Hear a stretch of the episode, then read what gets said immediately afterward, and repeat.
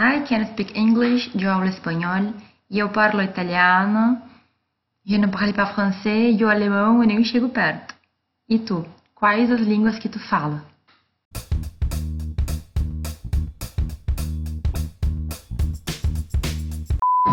Para o estudante de Direito, ter o domínio de uma segunda língua, pelo menos de mais uma, é super importante.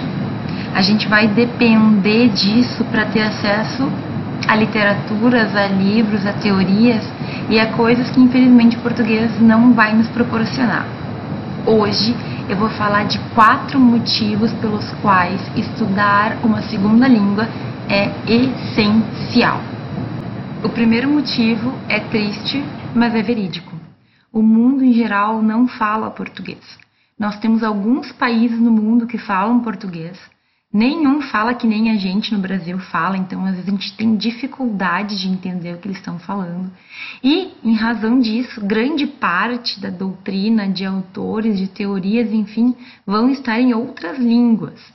Então vejam, se a gente quer ter acesso a algumas informações privilegiadas, digamos assim, muitas vezes a gente não vai encontrar em português. A gente pode encontrar traduções em línguas mais uh, espraiadas, né? Línguas que têm um maior, uh, uma maior quantidade de pessoas que falam, como é o caso do inglês e do espanhol, mas se a gente não dominar alguma dessas, ao menos, fica bem difícil. Então, a grande parte dos autores de direito, os autores mais famosos, mais comentados, infelizmente não são brasileiros, né? Nós temos os nossos autores, que são valiosos também, mas se a gente quer ter acesso a um direito bastante moderno, inclusive histórico também, a gente vai ter que dominar, no mínimo, uma segunda língua. O segundo motivo pelo qual é importante ter uma segunda língua, ao menos, está justamente ligado a esse primeiro. O fato do mundo não falar português nos resulta na consequência de que se eu falar outra língua, eu vou ter muito mais acesso a bibliografias. E por bibliografias eu não falo apenas de livros. A gente hoje em dia tem vídeos, inclusive vídeos que são feitos pelos próprios autores para explicar as teorias que eles estão tentando lançar. A gente tem áudios, podcasts, a gente tem inúmeras mídias que vêm nos auxiliando a entender o direito melhor. Mas, se eu apenas entender o português, eu vou estar limitada aos autores que falam português, os autores que eu entendo. Então, por exemplo, existem diversos cursos gratuitos online da escola de Harvard, da Universidade de Harvard, que é uma das melhores do mundo. E não só de Harvard, o mundo inteiro vem compartilhando conteúdo, né? E aí, será que eles vão fazer em inglês, em espanhol ou em português? Então, a grande probabilidade é que a gente tenha uma limitação muito grande se a gente se ater apenas ao português, na nossa língua materna. O terceiro ponto essencial para a gente ter em mente que é importante aprender um segundo idioma é saber que o aluno que fala mais de um idioma, ele se destaca. Então, por exemplo, se eu consigo uh, ler textos em uma segunda língua, uma terceira, uma quarta, eu tenho uma possibilidade e tenho oportunidades maiores do que os outros alunos. Por exemplo, eu tenho grande possibilidade de, concorrendo a uma bolsa para ir estudar fora, ganhar, né, do que aquele que não fala nada.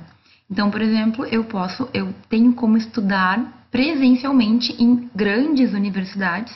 A gente sabe que existem universidades na Europa e nos Estados Unidos que são extremamente renomadas, que são universidades que todo mundo gostaria de estudar um dia e que, obviamente, eu só vou conseguir entrar lá se eu tiver o mínimo entendimento da língua. Quando eu falo isso, pessoal, não quer dizer que a gente tem que ter um domínio completo, entender cem por cento, mas quer dizer que a gente tem que conseguir, por exemplo, ler um texto, entender o contexto, conseguir se comunicar, falar, ser entendido, entender o que a pessoa está dizendo, certo? Não existe perfeição numa segunda língua, mas eu tenho que conseguir entender basicamente o que está acontecendo ao meu redor. Então, esse ponto a gente tem que ter a consciência. Mas se eu não começar a estudar uma segunda língua, também não dá para achar que eu vou chegar lá e na mímica me entender, né? Brasileiro falando espanhol pode ser uma coisa bem vergonhosa.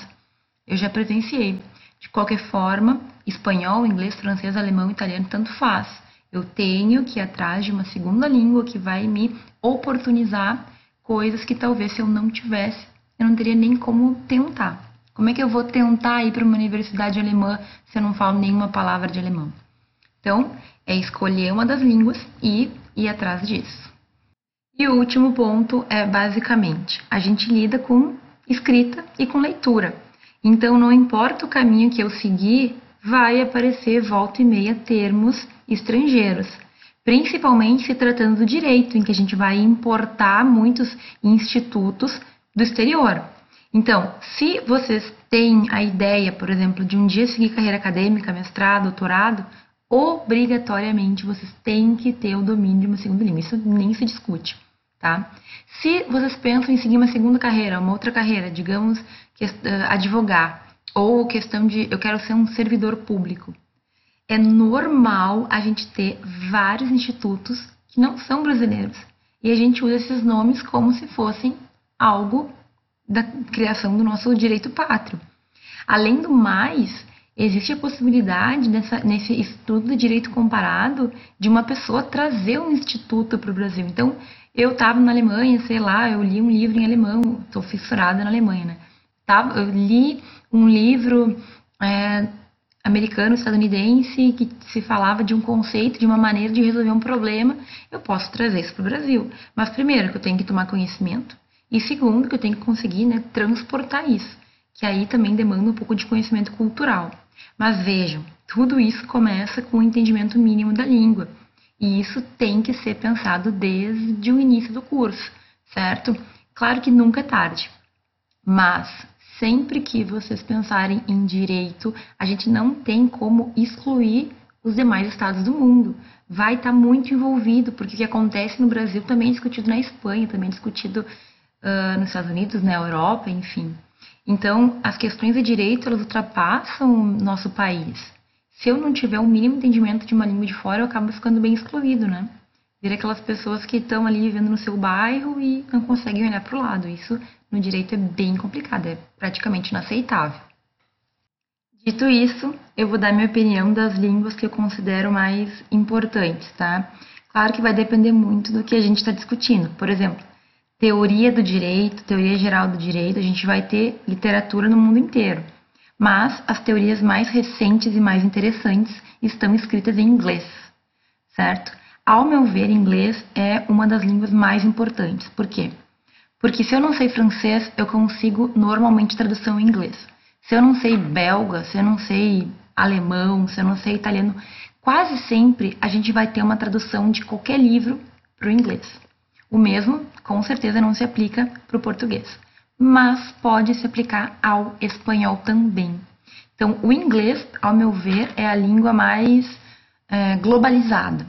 Todo mundo que vai viajar pensa em falar inglês, né? Então, não importa onde eu esteja, eu suponho, eu espero que alguma pessoa ali naquele lugar fale inglês. O espanhol, no entanto, é um país, perdão, é a língua que eu acho que mais países falam. Porque nós temos toda a América Latina praticamente, né? E mais a Espanha. Então, isso se eu não estiver esquecendo de algum outro país por aí que fala espanhol. O espanhol, ele tem um número muito grande de seres humanos no mundo que falam. Por esse motivo, a gente vai ter muita gente traduzindo também e a gente vai ter muito livro em espanhol. E além do mais, a gente vai ter um bloco, uma miscelânea, muitos autores de vários lugares que falam a mesma língua. Muitas vezes aqui na Espanha mesmo eu encontro autores da Argentina, do México, do Peru, Colômbia, enfim. Por quê? Porque é a mesma língua. Então, todos esses livros estão aqui normalmente na biblioteca da Universidade de Sevilha. E os em inglês também. O que eu mais vejo aqui são livros, além do espanhol, em inglês. Originais. Por quê? Muita gente fala que a tradução pode ser meio complicada, porque dependendo da maneira como eu traduzo, eu não consigo exatamente dizer o que o autor queria dizer. Isso é muito comum no alemão. Quem fala alemão, não é meu caso. Inclusive, eu já tentei fazer aula de alemão. No início das aulas eu queria rir, que era engraçado. No final das aulas eu queria chorar, porque eu não entendi uma palavra do que a professora falava. Mas tudo bem, essa experiência é triste, vamos conversar, ou vamos conversar outro dia sobre ela. Mas vejam bem, no alemão, o uso de uma palavra, ele muda todo o contexto. Então, se a gente não domina o alemão e vai ler só a tradução, pode ser que a gente não entenda o que aquele autor está dizendo se o tradutor, por um pouquinho que seja, é, mudou o, o sentido. Então, o francês é outra língua muito importante. O que, que eu diria que no, no, no direito eu mais vejo? Inglês, espanhol, alemão. A gente tem muitos autores alemães que são realmente referência. O francês, por ser uma língua diplomática também, a gente vai ter muita literatura, e o italiano, certo? Pessoalmente, eu me viro muito bem no espanhol, eu me viro bem no inglês, eu dou pro gasto no italiano, eu não falo nada de francês, e o alemão, como eu já disse, me faz chorar de vez em quando. Mas vejam, tudo vai depender do que vocês querem e do que vocês mais gostam. Quero aprender japonês? Vai pro japonês, certo? Mandarim, interessantíssimo. Árabe, adoraria falar árabe. Depende do gosto de vocês, mas eu acho que realmente o que mais importa é ir atrás disso, certo? A gente está no início do ano, ainda dá tempo de pensar em começar um cursinho. Não precisa ser um cursinho presencial, existem vários cursos online, inclusive gratuitos, mas comecem. Quanto antes a gente começa o contato com uma língua, antes a gente tem um melhor domínio sobre ela. Eu espero que vocês concordem, né, com o que eu estou falando, mas se discordarem, por favor, deixem comentários e acrescentem aquilo que eu posso ter esquecido de mencionar. Obrigada por verem o vídeo e até o próximo!